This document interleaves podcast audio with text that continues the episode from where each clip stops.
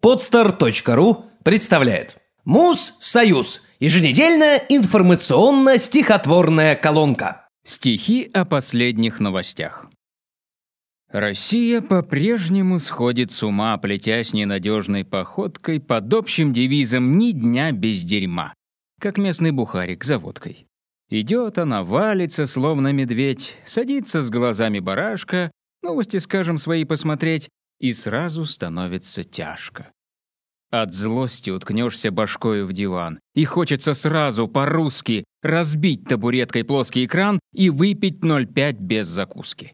Хочется взять и уехать в тайгу, и, сев под высокую елку, крикнуть, что я больше так не могу.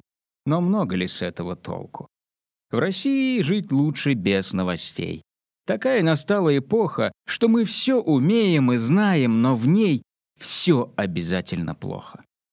Прячешь подальше ножи от греха, слушая новые мифы про наших чиновников и ЖКХ, мусор, УК и тарифы. Реформы так часто похожи на Г. Глупость, горячку и горе. Посмотришь, как дети сдавали ЕГЭ, и хочется броситься в море.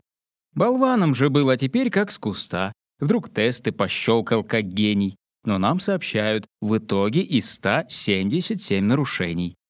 Становится мягким научный гранит, в мозгах появляется полость. В детском саду у детей менингит. Это еще одна новость. Это не корь, не краснуха, не грипп и далеко не простуда. Один уже даже ребенок погиб. Скажите на милость, откуда? Пока сам себе, задавая вопрос, слушаешь сердце удары, с тоской нам уже сообщает лесхоз. Страну захлестнули пожары. И даже представить их не успев, сомкнув утомленные очи, уже на экране под общий напев картинка из города Сочи. В полиции, в общем, какой-то урод пытал мужика и зверея, засунул ему прямо в задний проход лом, чтобы тот был умнее. Пока ты, откинув от бешенства плед, стоишь словно столб у забора, уже начинается новый сюжет. В войсках обнаружили вора. Осталась без мыла военная часть. Ведь это, простите, горилла. Почти 10 тонн умудрился украсть солдатского общего мыла. Заходится печень от этих вестей и жахает в области сердца. От СМИ, депутатов и местных властей, похоже, некуда деться. С собакой мужчина гулял под Москвой. Обычный, казалось бы, вечер, но псина пакетик нашла с головой. Не с чьей-нибудь, а с человечьей. Спустя пару дней на востоке Москвы, утречком между домами, найден мужчина без головы. Выводы делайте сами.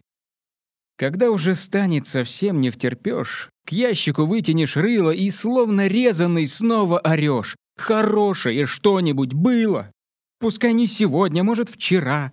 И пустишь счастливые слюни, на этой неделе будет жара.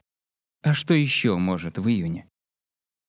Ложусь я тревожно и вижу сквозь сон, как будто лежу я в кровати, а рядом под нею прячется он, Сноуден, подлый предатель.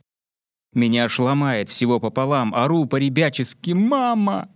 И дверь открываю с опаской, а там стоит, улыбаясь, Обама.